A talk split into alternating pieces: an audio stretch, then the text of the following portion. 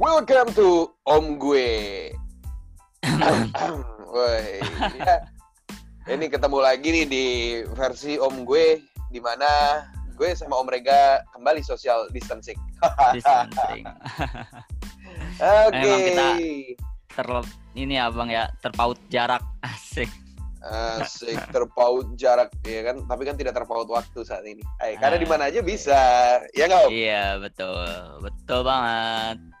Nah, gini Om, gini Om. Eh, Hmm. nih kayaknya di Om gue kali ini menarik kalau kita bahas ini nih Om. Jadi kemarin tuh ada yang nanya-nanya tuh, kayak gini Om nanyanya Hmm. tuh. Gimana tuh Oh. om? Kan eh, gue mau ngiklan nih, kata kata dia gitu. Temen Hmm. gue nih Om bilang gitu. Kan gue mau Hmm. ngiklan nih. Sebenarnya tuh kalau mau ngiklan yang dijadiin bahan pertimbangan tuh apa aja sih? Nah, Hmm. Ditanya gitu gua Om, gitu kan.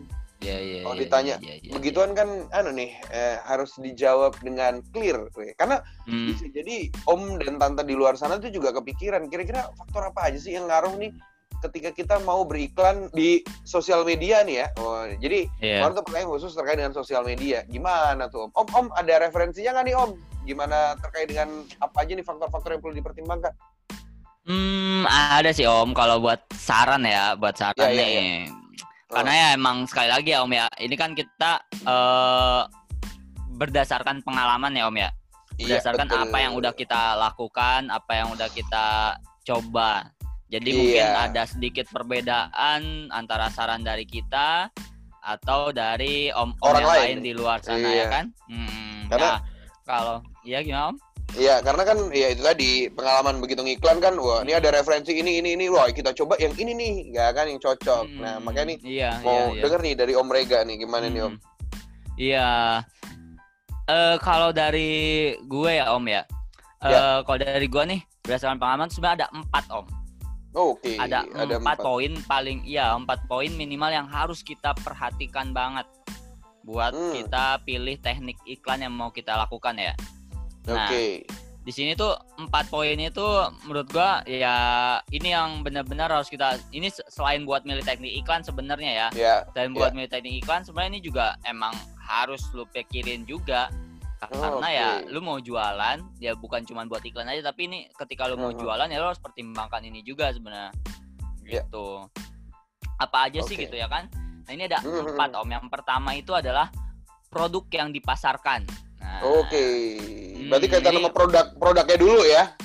ya betul ini dasar banget sih om Ah, kalau ah, ah. semisal lu nggak bisa analisa produk lu nggak Ya. bisa tahu produk yang lu pasarkan atau nggak nggak Ya. nggak tahu detailnya tentang produk yang lu pasarkan ya ini parah banget gitu ya kan nih Ya, ya, intinya tuh eh, di analisa ini analisa ini tuh lu harus tahu nih eh, produk apa yang bakal lu jual dan lu Ya. pasarin ini nah sebelum lu mutusin buat beriklan tuh lu harus kenali dulu terlebih produk lu nih bayangin gimana produk lu akan dipasarkan Oke. siapa target pembeli lu terus Oke. juga seberapa kuat atau seberapa dikenal sih produk lu saat ini gitu dan ke mana Ah, arah oke. pemasaran produk lu ini nantinya gitu Oh, itu harus dicatat tuh poin-poinnya ya yang pertama tuh ada target pembeli Oke. terus seberapa kuat atau seberapa dikenal produk lu saat ini Oke. kan buat acuan tuh buat acuan kira-kira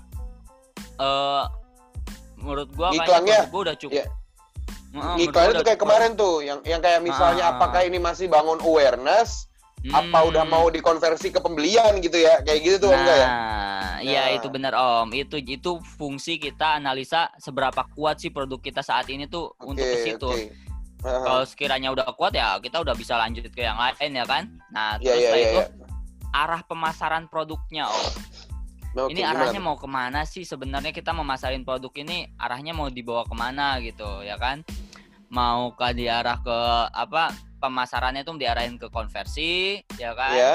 mau diarahin ke itu dada analisis itu kan nanti bisa ketahuan tuh mau diarahin ke mana sih sebenarnya ya kan gitu Oke, berarti ini bener-bener nih harus tahu nih. Oke, produk gue misalnya gitu ya, kalau temen gue tuh produk Hmm. gue ini adalah kaos gitu kan ya. Hmm, Produknya ya. ko- kaos. Siapa nih target pembelinya gitu kan ya. Hmm. Balik lagi kalau bilang semua orang kita jitak aja om, udah ada di podcast sebelumnya. Iya benar Misalnya. om, jitak kayak. Misalnya kayak tadi targetnya adalah oh ini kaosnya adalah untuk anak muda yang suka kaos custom kan misalnya kayak gitu ya. Karena Hmm, yang iya, yang iya, anu iya. tuh kaos yang bisa disablon cuma satu atau dua doang gitu kan.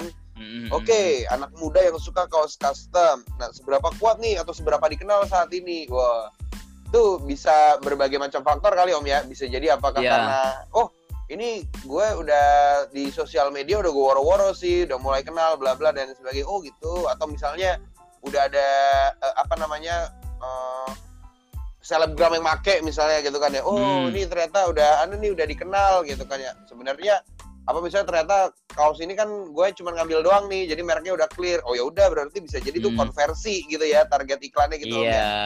betul betul. oke jadi kita tahu produk bahwa oh ini produk ini cocoknya buat ini kayak gini oh iya iya iya iya kebayang jadi Ya, benar-benar harus tahu eh, keadaan produknya gimana mau dijual ke Hmm. siapa lalu jadi tahu nih cocoknya nanti ngiklannya kayak gimana oke ya harus tahu produk Iya. itu yang pertama baru om ya Iya. Iya, betul Om, kayak gitu. Jadi harus kita juga harus bayangin nih kira-kira nanti arah mau dipasainnya tuh kayak gimana sih gitu ya kan. Oke, ya ya ya ya, ya. Hmm. cakep cakep. Nah, selanjutnya adalah yang kedua nih Om.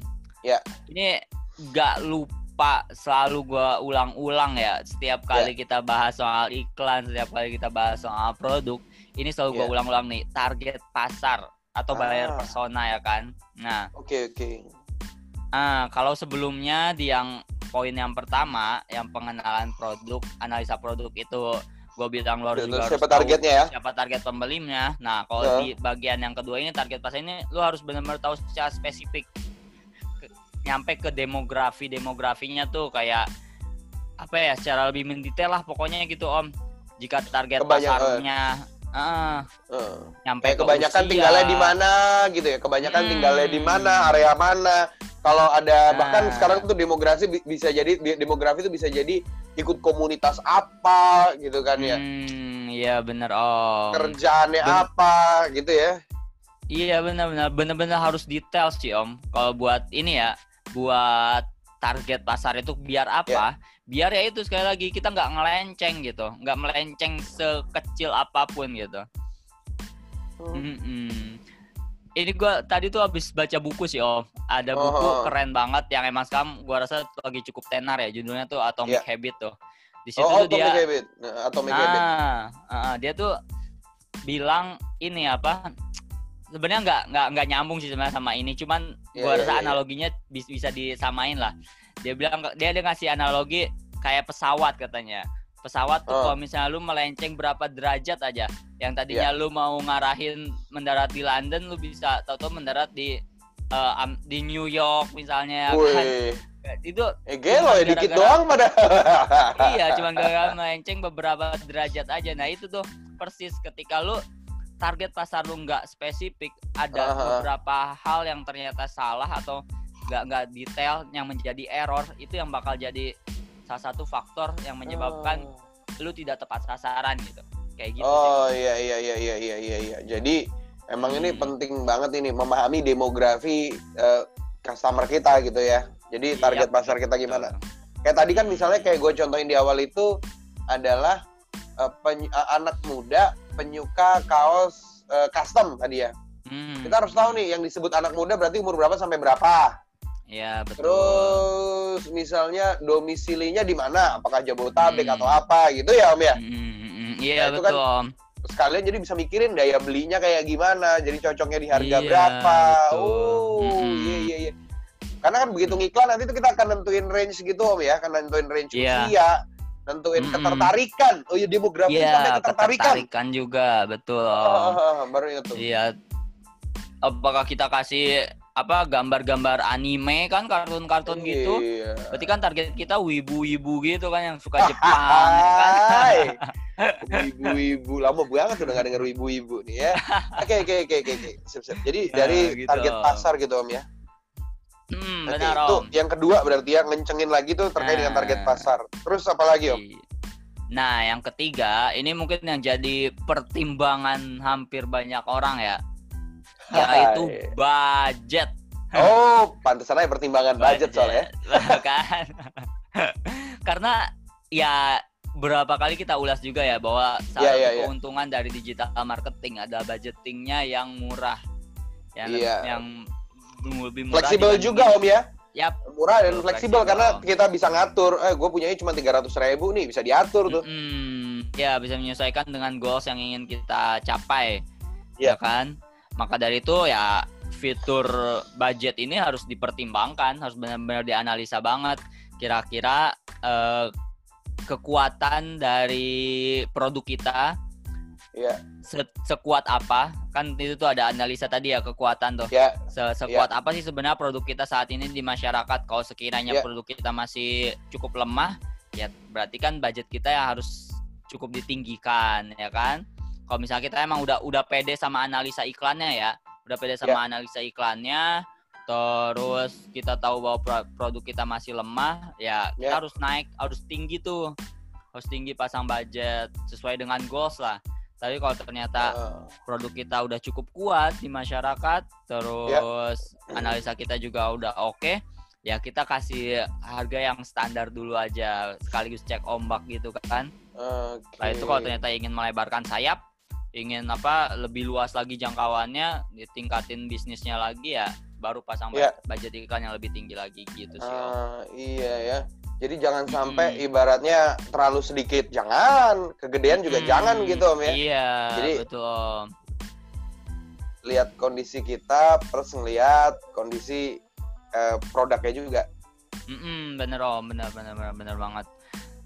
Ya gitu sih kalau buat budget ya itu kayaknya Oke. budget tuh kita nggak nggak terlalu bisa mengganggu gugat ya karena Iyalah. budget itu kayak ya lu yang tahu sendiri lah budget lu mau berapa sama- gitu ya Om kan. sama tante yang tahu lah. Karena kadang-kadang gini, Iya, yang iklan banyak ah. pun belum tentu lebih laku dibandingkan yang iklan sedikit loh. Iya nggak Pak? Iya iya iya betul Karena betul. gue yakin nih, gue yakin nih yang keempat nih ngaruh juga nih soalnya nih. Ya mau budgetnya Ah. berapa juga masuk. Yang keempat apa nih Om? Yang keempat ini menurut gue ini yang cukup berpengaruh ya buat iklan ya. Ini yang Ya. harus kita sangat pertimbangkan yaitu psikologi konsumen ya kan. Oh, iya iya iya. iya. Hmm. Kalau ngomongin psikologi konsumen tuh gue jadi inget kayak eh, pepatah yang bilang apa pembeli Hmm. ada raja ya kan. Hai. Ini Ya, mungkin- banget nih. ini salah satunya gitu. Bagaimana kita Iya, iya, iya. memanjakan raja kita ini loh. Kita benar-benar mempertimbangkan sampai ke Ah. psikologisnya ya kan. Oke. Sampai ini konsumen tuh kalau kayak gini tuh maunya gimana sih sebenarnya ya kan? Apa ah, ah. efeknya kayak gitu. Ini penting sih Om. Oh, Hal Iya, iya, detail iya, iya. hal kecil yang yang kalau kata Atomic Habit kan hal kecil yang yang kalau misalnya diperbaiki dan dilakukan terus menerus menjadi suatu hal yang, yang besar gitu ya kan Oke, touch to Hmm. detailnya ini ya. Kita nge-touch detail Iya. itu berdasarkan psikologinya si konsumen. Mm-mm, kayak ini banyak nih pertimbangannya kayak misalnya warna ya kan warna apa kemasan terus kayak iya. eh, apa Karena logo. iklannya itu sendiri, kayak misalnya kan Ah, bikin warna poster, iklan. posternya Hmm. gimana? Kemarin kayak gini, eh, psikologi konsumen. Kayak misalnya gini, kalau ngomongin psikologis konsumen, sekarang tuh orang malah pengen yang receh-receh gitu kan. Hmm, Orang hmm, pengen yang simpel-simpel tuh berarti kan keadaan psikologisnya pengennya Hmm. kayak gitu ya Om ya. iya iya betul om Nah, Oh kalau ngomongin ini kayak yang receh itu kayak gue ingetin nih om apa iklan-iklan receh yang kemarin-kemarin lagi naik tuh atau Eh. iklan yang lagi keren nih GoPay Iya, iya. om itu keren Iya. banget tuh iklan tuh yoi, woi. Woi itu Mr. TB Putra emang udah kece banget lah itu bisa di Iya. follow tuh Mr. TB Putra kalau buat teman-teman yang belum follow di Instagramnya Nah. follow deh itu Follow, salah follow. satu eh, iklan maker wes ya pembuat iklan yang kece sih Hmm. menurut gua iya parah ya om ya asli gue gue aja kagak sadar kalau itu iklan sekeren itu sih iya ganas emang nah iya makanya ini masukan nih buat om dan tante yang di luar sana kalau mau ngiklan berarti empat faktor ini harus dipertimbangkan ya Hmm, dari betul. mulai produknya terus tadi dikuatin Hmm. target pasarnya tuh sampai Hmm. dengan eh, apa namanya demografinya kayak gimana budget kita berapa sama yuk pertimbangan psikologi konsumennya Psikologi kayak gitu ya om konsumen. Rega ya Yap, betul. Sama satu lagi Om. gue kasih bonus deh satu lagi referensi. Apa? Kan tadi kita udah ngobrol-ngobrol soal Oh. iklan GoPay ya. Perbanyak referensi sih Om. Kita Ya. cari kira-kira Oh, iklan iya, mana iya. yang cocok buat di benchmark sama produk kita ya kan. Nanti tinggal kita Ya. benchmark terus kita sedikit tambah-tambahkan jadi dah iklan kita sendiri gitu. Referensi sih, referensi itu emang penting banget buat Oke. harus buat iklan. Mantap. Mantap banget ya, referensi. Oke, kalau begitu Hmm. semoga ini semuanya bermanfaat buat Om dan Tante di luar sana. Ingat kalau dapet apa pun di podcast ini langsung praktekin aja karena Ya, ya online marketing gini akan dapat soalnya kalau praktek Om Rega ya. iya betul banget Om. Iya, biar dapat cuan juga. Oke, seperti biasa kalau di akhir sesi kita ingetin semua om-om ya. Ingat, jangan ngaku om-om kalau Gak punya, nggak punya duit. duit. Oke, sampai ketemu lagi di podcast om gue yang selanjutnya. See you and bye-bye. Bye.